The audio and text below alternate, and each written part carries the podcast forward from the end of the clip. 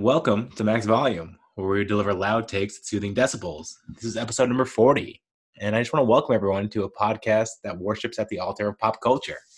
This is a place where the superfluous is of the utmost importance. This is a place where we want to discuss Nicolas Cage's inability to say no to scripts, Bane's vocal cords, 80s action movie tropes, Val Kilmer's weight fluctuations and how they coincide with the phases of the moon, and no quote is too minor, no side plot is too small. This is a pod for the TV geeks and the movie freaks in us all. So welcome one and all. Oh, that rhymed at the end. And uh, that was my first time giving an expl- explanatory, explanatory, explanatory. There's the word intro. So how to feel? Send me notes. Let me know because I was told by a professional podcaster. I know, big deal. That you need to explain in the first 45 seconds what you are delivering, uh, so they don't feel like they've wasted their time by the end of the by the end of the pod. So that's my amuse bouche for uh, the flavor profile of the podcast. You're gonna get all the accents and flavors from that, and I think I think it covers pretty well. It's maybe a little too rhymy. I didn't I didn't try to do that. I wasn't like doing a Def Poetry Jam kind of thing, but somehow it happened. But uh, before I delve into the topic at hand, I just want to start with five minutes of kind of my Seinfeld Seinfeld esque kind of daily observations. So, at like four in the morning last night, I was rewatching Sports Center, and it's it's oddly so appealing. I've done it probably 300 out of 365 days every year. There's always this one tragic point when you're watching Sports Center for the second time that you hear the same line you heard an hour ago, like you hear the same verbiage, and you're like, "Oh no, I feel gross about my life choices." And but I don't stop watching. I just keep watching. And is that just me? Is that just a is that a me thing, or I feel like that's a general? The TV's on, and sports are so quick, and like the highlights are so fast paced that you kind of forget where you are, where you're at. And it's not. It's weird because it's understandable when it's football season, basketball's on, but there's not even good sports stuff on right now. It's basically if and when sports are going to reopen, and then it's NASCAR and golf. So why am I doing it? I don't. I don't know. But uh, if anyone has an explanation for why they do it, so I don't feel as alone in the world, that'd be great. And what else happened today? I was walking through the neighborhood and I saw all these garages. I have I'm in a neighborhood with a lot of ranches, like little cute little houses with little attached ranches and attached garages. And I see all these garages filled to like the brim with, you know, bikes, with old strollers, with cars that need work. And it kind of makes me anxious about the disorganization of it all. And it makes me sad about like the accumulation of stuff because it's all just piled up there and I don't know what it is, but I mean, my garage, I have a broom, a shovel, and a garbage and a recycling bin, and that's it. And I don't want more stuff. I don't want to be obsessively, attached to things because that's just a place I don't want to be. And I don't know. I just maybe it's me being kind of meta Asian philosophy, blah blah blah. But I don't know. Just wanting and needing things that you just shove in your garage until it's overflowing is just just not it's not a vibe I want. Although I did just find a use for a little metal penguin butler I have. It's a little six inch uh, little little penguin that has like a holder for keys, and I use as my door door stopper for my uh, doggy door, and it brings me a lot of joy every time I pass it because it's just this little six inch guy, and he's like, oh, "Hello, sir." You know, he's British. He's he's a British penguin, and it, I don't know, just something about it just makes me happy every time I walk by. So what the hell do I know about being detached from my possessions when a little metal penguin is bringing me, you know, a serious amount of joy. So apparently not much, but I do know movie culture pretty well inside and out. And I wanted to throw a ranking of top five greatest performances of one of my favorite actors. And he's the tiniest A-lister who does it all. He's an action star. He's a weirdo. And it's Mr. Tom Cruise.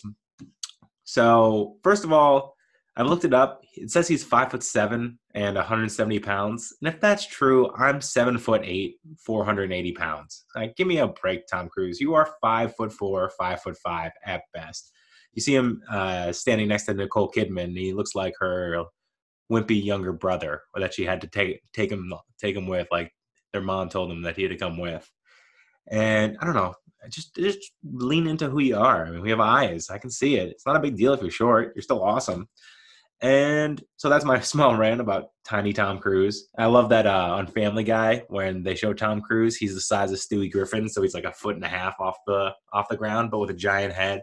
That's that's more realistic. That's closer to the real Tom Cruise in my book. and so, second of all, though, this is a judgment of the top five performances for Tom Cruise. It's not the quality of the movie. It's a huge difference. So don't be like, how could you leave this, you know, top five movie off? It's not about the movie itself. It's about Cruise and how he acts and how I feel about him in the performance. Plus, it's an opinion and it's objective. So screw off. so it's like I can't even be mean uh, for a second. I say screw off and then I just start laughing at myself. It's like, can you take me seriously yelling? Like if I got really mad, would you be would you believe it?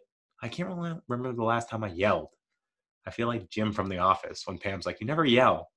Yeah, I don't. When's the last time I got mad? I don't know. And that's weird because I have to kick people out of the bar too. I try to do it out in like the nicest way possible too. I'm like, come on, guys. You know, I mean, yeah, yeah, you can come back, you know, tomorrow. No big deal. I never really, you know, put the Hulk angry face on. So maybe one day, maybe before I'm 40, that'll be a goal. Before I'm 40, I have to get full blown angry from inside out, uh, like the anger red where the volcano explodes from his head. I have to get that kind of mad. We'll see.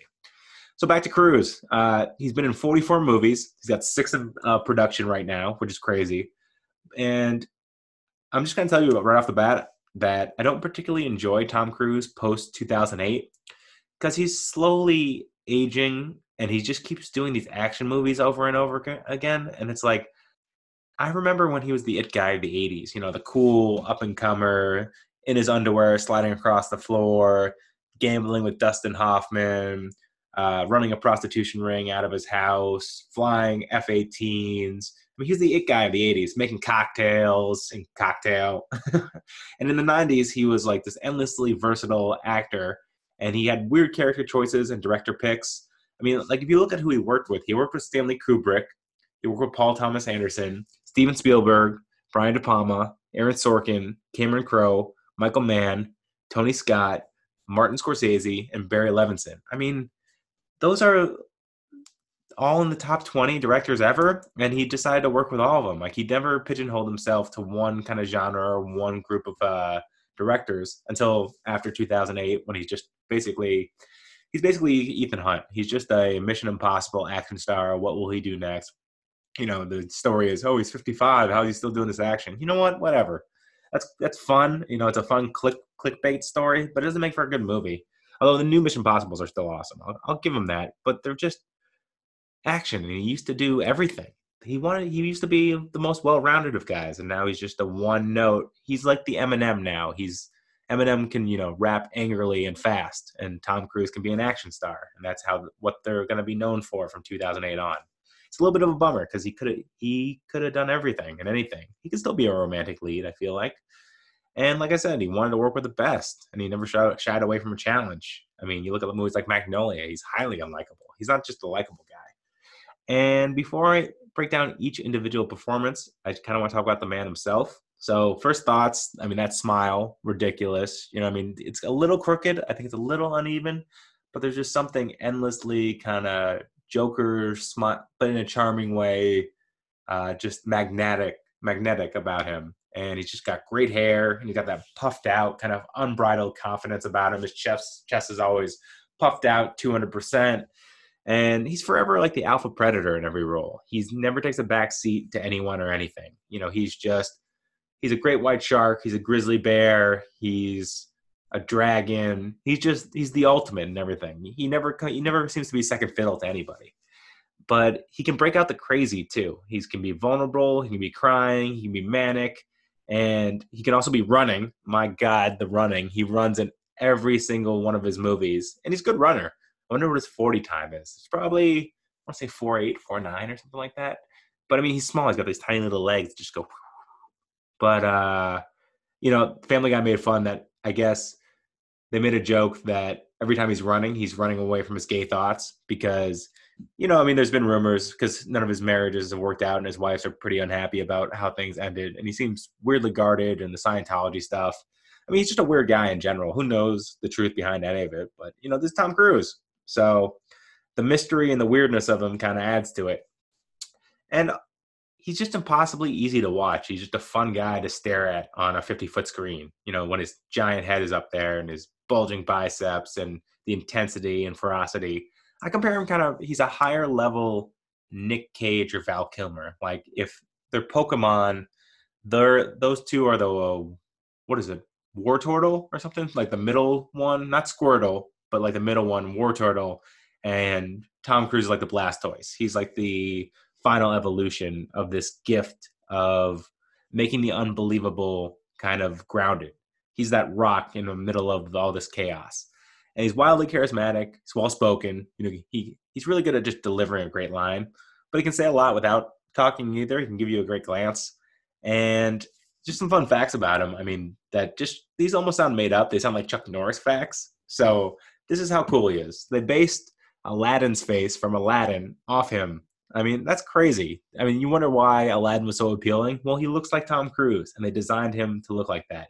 So if you're a Disney prince, if Disney princes are getting their notes from you, you have made it, sir. You are at the top of the top of the heap. Uh, he saved Ray Ban's sunglasses from going bankrupt. Let me repeat that. He saved Ray Ban's sunglasses from going bankrupt. And because in the movie Risky Business, the Wayfarer that he wore, the style of glasses, went up, I think, 150, 200% uh, after the movie. And they seemed like they were going to go out of business before that. And also in Top Gun and in Rain Man, he wore Ray Bans, and there was huge spikes in sales directly uh, contributed to those movies. So the man can save sunglass companies inadvertently. I mean, that is that is Chuck Norris level. That is God level. That is Jesus Cruz, you know, kind of vibes. And speaking of Jesus, he can hold his breath for six minutes. And you can see it in the Mission Impossible Rogue Nation when they do a whole scene where he's underwater and it's all one shot. But six minutes? I mean, hold your breath for 30 seconds. It's difficult. How can you do it for six minutes? I mean, he's just super intense, weird, but it's believable. You're like, of course, if anyone can hold their breath for six minutes, it's David Blaine and Tom Cruise, and that's it. Maybe Christopher Walken, because I don't feel like Christopher Walken breathes. I feel like he's a vampire who, you know, just doesn't need oxygen. But that's that's an entirely different reason for not being able to breathe. Who else could hold their breath for a long time just because they look intense? Like they could. Clint Eastwood, I feel like takes small, short breaths. But uh who else? Um, I feel like Scarlett Han- Johansson could hold her breath pretty intensely. She seems pretty badass. But uh, some more facts about Cruise from 92 to 96. He was the first act- actor ever to have five $100 million box offices in America in a row. I mean, he was the cream of the crop. He was the A list of all A list. He was above everyone else. There was Mount Rushmore. On top of that, there's Mount Olympus. On top of that, there's my all-time five act top five actors, and on top of that, there's Heaven, and on top of that, there's Tom Cruise just looking down. I mean, that's that's how big he was, and he he just got great acting chops, and he can do all those stunts. You know, I mean, you look in the Mission Impossible, hanging off of planes, bouncing from skyscraper to skyscraper. I mean, I'm just getting fired up thinking about it. So let's let's let's go. Let's get into it. I wish I had music. You know, I mean, I gotta learn how to edit at some point so I can put like little clips in or little blurbs. The key is though, some people put them in too long. Like you want those, they go a little bit longer to kind of explain the movie. No, you want like a quick two second thing. Or maybe it's because I'm a Snapchat, Instagram, Facebook, social media addicted. I just need them quick. I want it firing. I want it moving. That's why I always want kind of, I don't like dead air. So, because I always want to be entertained. I always want to be like someone's in the room talking to you. Does it feel like I'm in the room talking to you? I'm just outside your window right now, just you know, just scratching to get in, and uh, I'm here with you. It's okay. I'll rub your back if you want. It's not a big deal. Uh, that got weird. So, uh, we're I'm feeling this out, and you're feeling this out. So we're figuring this out together. It's good stuff. You would think by episode 40, I'd have I'd have more of a grasp on it, but it's just a learning experience. So honorable mentions: Edge of Tomorrow, great, great. Groundhog's Day meets uh, war movie kind of a unsure, a little bit loserish Tom Cruise, kind of fun to see. Uh, Cocktail, mostly because I'm a bartender. That's a must. It's a really silly movie, but watching Tom Cruise flip bottles and you know dance on tables and you know just be the coolest guy in the room, always fun. In the '80s, Color Money, you know, having him being a pool shark and just basically use that uh, pool cue like a samurai sword, very cool. And my favorite uh, honorable mention is Ben Stiller in his Mission Impossible 2 MTV Movie Awards skit, where Ben Stiller is his stunt double, and they're just laughing together, and they look identical, and just Ben Stiller imitating him is just look it up online. It's six minutes. You will not regret it. It's just super funny. It makes you laugh. And I like a guy who can make fun of himself. So now let's delve into the real picks. And speaking of making fun of yourself, this is probably the one role where this is the least Tom Cruise of all the Tom Cruise performances. This is Les Groman, Grossman in uh, Tropic Thunder. And like I said, it's such a departure from his normal leading man shtick. He wasn't even on. He wasn't even building this movie, and no one knew he was in it. It wasn't advertised as that. It was a movie about making a movie about war with Ben Stiller, Robert Downey Jr., Jack Black, Matthew McConaughey, and he's kind of like the sixth or seventh lead. He's only in the movie for six minutes, and he's bald. He's got a five o'clock shadow. He's got glasses, gold chain, overweight. He's got these huge fake hands. He's sloppy fat, and he's just this perfect stereotype of a Hollywood exec or studio head. And just like an ultimate sleazeball, he goes from zero, like tranquil calm, to 200 miles screaming through the phone, where it sounds like if you're talking to him on the phone, it sounds like he would rip your tongue out, you know, if he could. And he's just spitting all over the place, just hugely profane. If this wasn't a PG podcast, I'd say some of the stuff, but but my mom listens to this, so I'm not gonna I'm not gonna drop any f bombs. But he probably drops 20, 30 in a six minute period. He's spitting everywhere. He just seems like Satan incarnate. He's kind of got that Al Pacino in uh, Devil's Advocate kind of vibe to him, where it's like he can make the master of the universe. He can bend the world to him. And I've never seen the side of him. I mean, he's like listening to Lil Jon, and he's kind of doing like these creepy little dad dances that he would do if he had a couple drinks at a bar mitzvah that he paid for. That was like five million dollars for some nephew or niece that he barely knows their name. I don't know. Maybe that's a little too insider baseball. That's how I feel. Uh, Les Grossman is though, and like I said, he wasn't even advertised in the movie, so it was just a crazy surprise and a fun treat. And I mean, to be on screen for six minutes and control and what I remember about a movie, that was actually a pretty good movie too. That's pretty phenomenal. So that's my number five. And for number four, I have the need, the need for speed. Lieutenant Pete Maverick Mitchell from Top Gun. It's funny, I didn't even know his name was Pete Mitchell. I just know it's Maverick. You know him as Maverick. And this is the most Cruise esque uh, performance of all Cruise. This is highly concentrated, 100% pure from the vine Tom Cruise. He's arrogant. He's an Air Force pilot. He's a rebel. He's driving motorcycles. He's got a leather jacket. He's serenading uh, women in a karaoke bar, just doing bad off key karaoke, but he doesn't care. He's playing oiled up volleyball with Val Kilmer while uh, Kenny Loggins is playing, and like they're wearing jeans and Ray Bans, and they're just flexing in the sun. I mean, that's just this just the ultimate cruise, and I think this is the biggest culture hit he had. He just kind of changed culture, and like uh, when he's talking about the story about how he inverted the plane above someone else's plane and none of the other pilots are believing him but he's like leaning back in his chair and he's explaining with his hands real slowly just that cockiness. It just feels like he's not even playing a character. This is just tom cruise. They're like hey just go be yourself. Like don't even read the script. Just make something up. This is what you do last night? Because i mean i feel like tom cruise probably flew these planes or knows how to fly the planes now. I think in the new uh, top gun that's coming out i mean he's definitely flying the planes and he just seems godlike in this movie. Like this, the flying scenes were revolutionary. So it's kind of crazy. This movie only cost thirty-five million dollars to make, quote unquote, but it's because the Air Force fit foot the bill for all the uh, fighter pilot stuff. So the movie should have cost like 500, 600 million dollars, but it's because they wanted to influence people to join the Air Force. There was actually Air Force recruiting uh, stands outside of the theaters. And I think Air Force enrollment after this movie went up four or five hundred percent. It makes sense. In 1986, if I saw this movie and I saw Tom Cruise blowing up Russians and inverting himself with, in a plane over uh, the enemy, and I don't know, it just makes me want to be a pilot. He just he was everybody's hero, and this movie just kind of resonates in culture more than anybody else, and in any other role. So that's why he's number four. And then number three, I got Everybody Runs, especially Tom Cruise. I'm going with Chief and John Anderton in Minority Report. Now, this is a Spielberg movie. It's just, it's probably the most well-rounded Tom Cruise.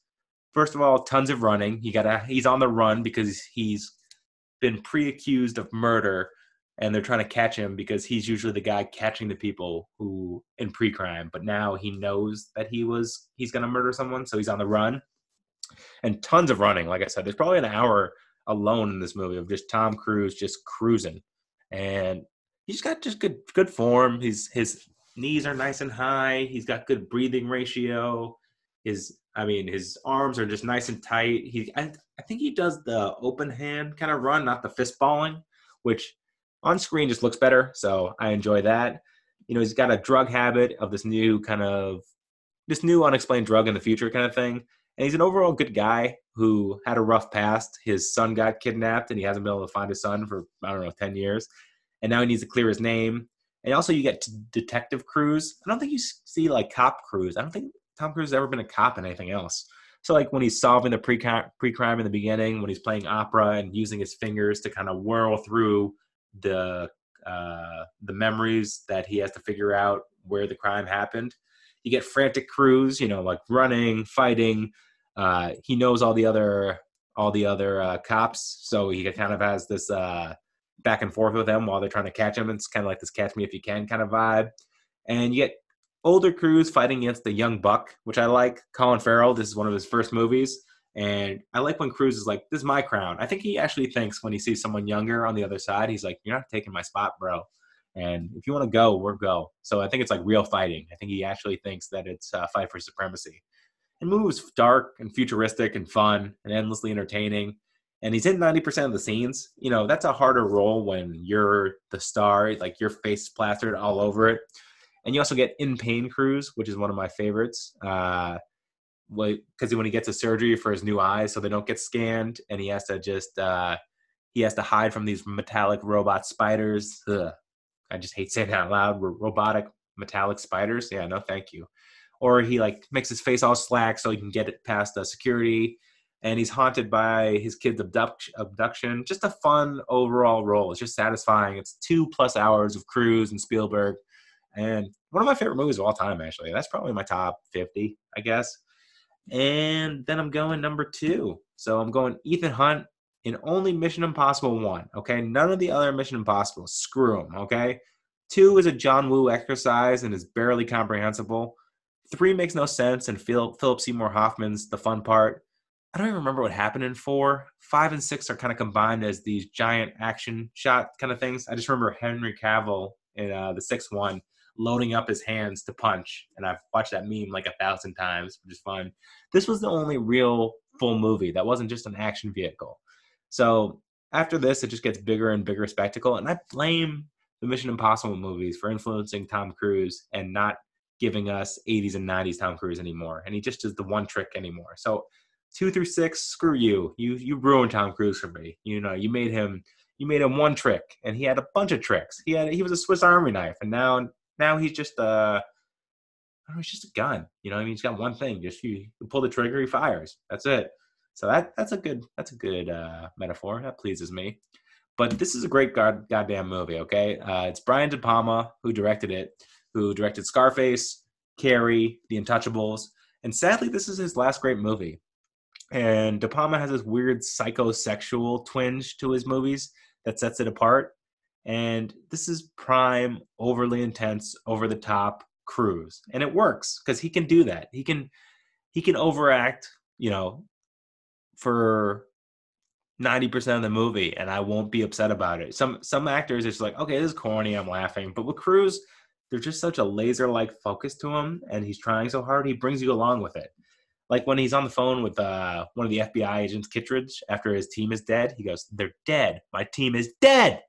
And he's like, they knew we were coming, man. And the disc is gone. And it's disheveled, loud, confused Tom Cruise. And I just love, I love when he puts his cards on the table and gets silly with it. And it's the best on-screen female chemistry he's ever had with uh, Max, who's played by Vanessa Redgrave. Yeah, she's like 20 years older than him, but it's weird. Tom Cruise really doesn't have very good on-screen chemistry with females. And for some reason, this is the best one. I mean, if you watch it over and over again, she's kind of she's looking at Tom Cruise like he's a steak, and he's just kind of smiling and accepting it. And there's a fun, kind of crafty, like a, a, cat cat and mouse kind of vibe to it. I just love it. And you also get tri- tricky, kind of crafty, wormy Tom Cruise, like when he does the he does this magic trick scene with Jean Reno, where he's like, "Oh, where's the disc? Did I have it or did you have it? Where'd it go?" And it's gone. And he's just being kind of a dick he's kind of being like the guy in high school who would make fun of you, but you secretly admired him because he just seemed too cool. Like if you watch Community, it's kind of like uh, It's like Jake or Jeff? No, it's like Jeff. Whoever uh, Joel McHale's character is. It's like the coolest guy. The guy's too cool for school. That guy who you secretly want to hate, but you really like. Think Ryan Reynolds and Van Wilder. Um, I'm trying to think who else. Like Don Draper and Mad Men. It's like I don't want to like you because of your arrogance, but you got me. You got me going. I'm along for the ride. And also, you get ultra serious Tom Cruise. Like no one else can pull off almost falling from a CIA CIA safe room uh, where he's one inch from the ground and he just kind of floating there on a touch sensitive floor and he's holding on for dear life. No one else can pull that off. Or the sweat dripping from his glasses and he has to catch the sweat before it hits the ground. I mean, there's one guy on the earth that can pull that off, and his name is Thomas Jeanette Cruise.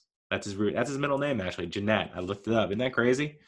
Well, I mean, it's not it's not his real name. It's not his middle name. I wonder what what, his real middle name is. I don't know, but I, I, know he changed his name actually. He's from Oklahoma, and I think his I mean that Tom Cruise is, is a great name. I don't think that's in his actual name. It's a stage name.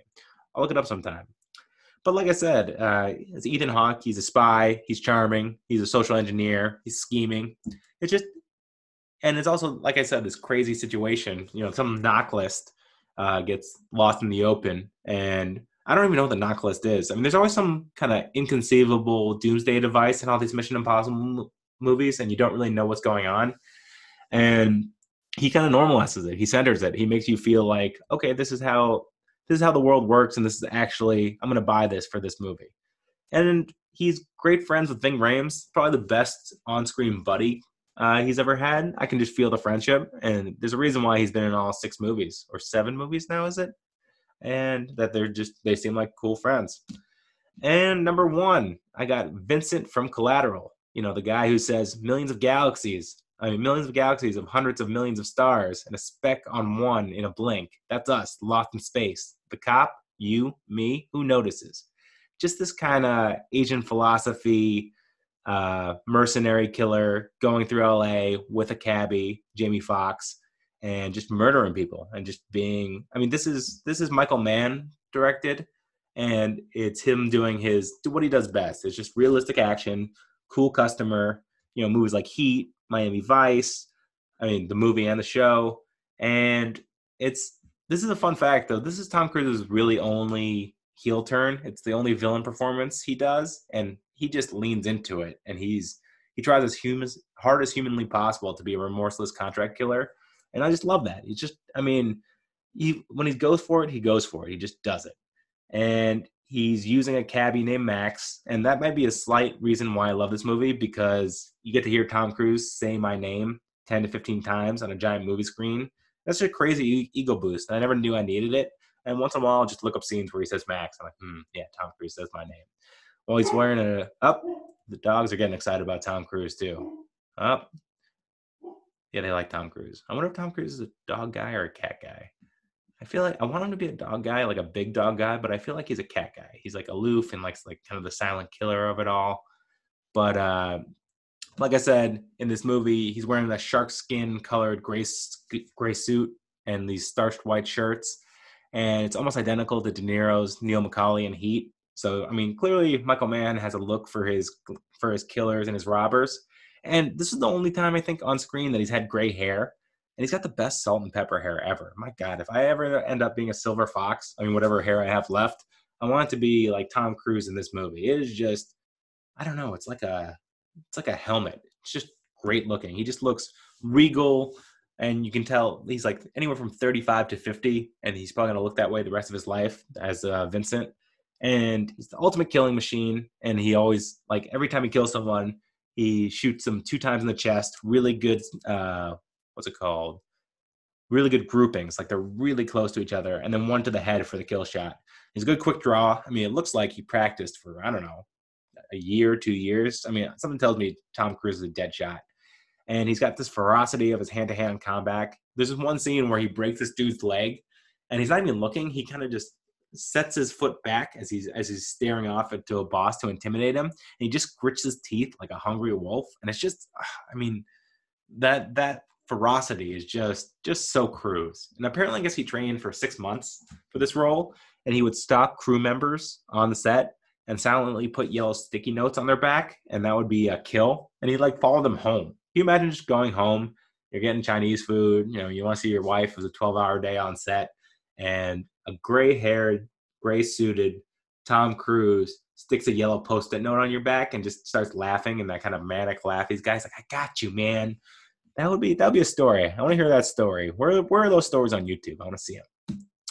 Dialogue's great too. He's charming. I mean, he's spewing Asian philosophy. He's talking about I Ching and you know Darwinism and adapting, and he's kind of a he's a weird kind of moral center to Max. He's explaining who's the cabbie. He's ex, who's played by Jamie Foxx, by the way. Great role for him. And he's explained to Max how he wasted his life. His dreams are attainable, but he kind of blew it. And he says things like, you know, you sit in your Barcalounger and zone out as zone out to daytime television. And you're like, oh man, Tom Cruise is trying to influence me to get off my butt. And it's a great Streets of LA movie, great storyteller. Tom Cruise tells like really good stories about Miles Davis in a jazz club. He's endlessly iconically cool. There's no name, no last name needed. You know, it's Madonna, LeBron, uh, Tyson. You know, I mean, it's just one name. That's all you need and no backstory, which makes him cooler too. You have no clue where he comes from or why. He's just fully formed this way. And it's basically watching Cruise is like, like I said, a great white shark just effortlessly chopping his way through LA. And that's why it's greatest role of the greatest movie actor of my time period. And it, this is really fun, kind of talking about Cruise. I thought this was going to be a quick exercise. You know, I was like, oh, I'll just turn this out in five, ten minutes of thinking. And I spent like an hour, hour and a half looking at Tom Cruise clips online and just got in kind of a Tom Cruise Reddit hole. And he's just someone you want to talk about and discuss. And there's curiosities to his career, there's failures, there's different levels of acting. And he just, he wasn't afraid to take risks. And I don't know, just amazing that he kind of controlled Hollywood for, you know, I don't know, 15, 20 years, something like that. And there's a reason why. Because I mean, I I could watch. I think I could after this. I could go watch Tom Cruise clips for another hour and a half. Maybe I'm gonna do that. Or no, nah, I'm probably gonna watch Community. I'm on season two. I've been ripping through that, and that's just a delight. It's you know, it's Rick and it's Diet Coke, Rick and Morty. It's just endlessly entertaining.